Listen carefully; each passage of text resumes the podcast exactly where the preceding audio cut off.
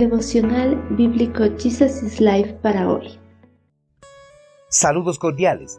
Bienvenidos para continuar en el estudio de la palabra del Señor en el libro de Isaías, capítulo 59. El pecado separa al hombre de Dios. Escuchen, el brazo del Señor no es demasiado débil para no salvarlos, ni su oído demasiado sordo para no oír su clamor. Son sus pecados los que los han separado de Dios. A causa de esos pecados, Él se alejó y ya no los escuchará. Pues nuestros pecados se han acumulado ante Dios y testifican en contra de nosotros. Así es, sabemos muy bien lo pecadores que somos, sabemos que nos hemos rebelado contra el Señor y también lo hemos negado, le hemos dado la espalda a nuestro Dios, sabemos que hemos sido injustos y opresores, preparando con cuidado nuestras mentiras engañosas. Comúnmente cuando las personas necesitan algo de alguien, casi siempre envían una solicitud pidiendo su apoyo en ese asunto en particular. Después de un cierto tiempo, al no tener respuesta a la solicitud enviada, las personas suelen pensar que la solicitud que hicieron fue negada, o que la persona o institución a las que se dirigió la solicitud no tienen el poder para brindar el apoyo deseado.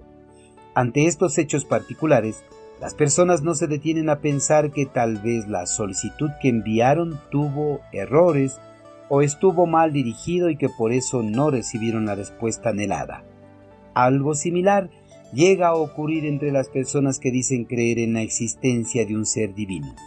Ellos comúnmente piden a Dios que de una vez y por todas acabe con la violencia, las enfermedades, las desigualdades los desastres naturales todas las cosas malas existentes en el mundo.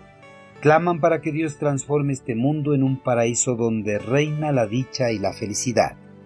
A pesar de que el eterno Creador tiene todo el poder para dar respuesta a cada una de las demandas del hombre, no lo hace, por el simple hecho de que la humanidad no tiene una adecuada relación con él.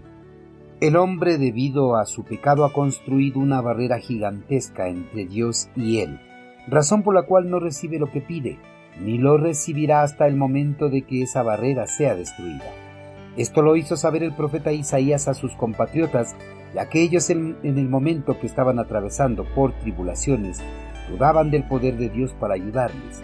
Pero el profeta les hizo ver que Dios tiene el poder más que suficiente para librarles de las tribulaciones lo que no lo hacía debido a las rebeliones y pecados que habían acumulado a lo largo de sus vidas.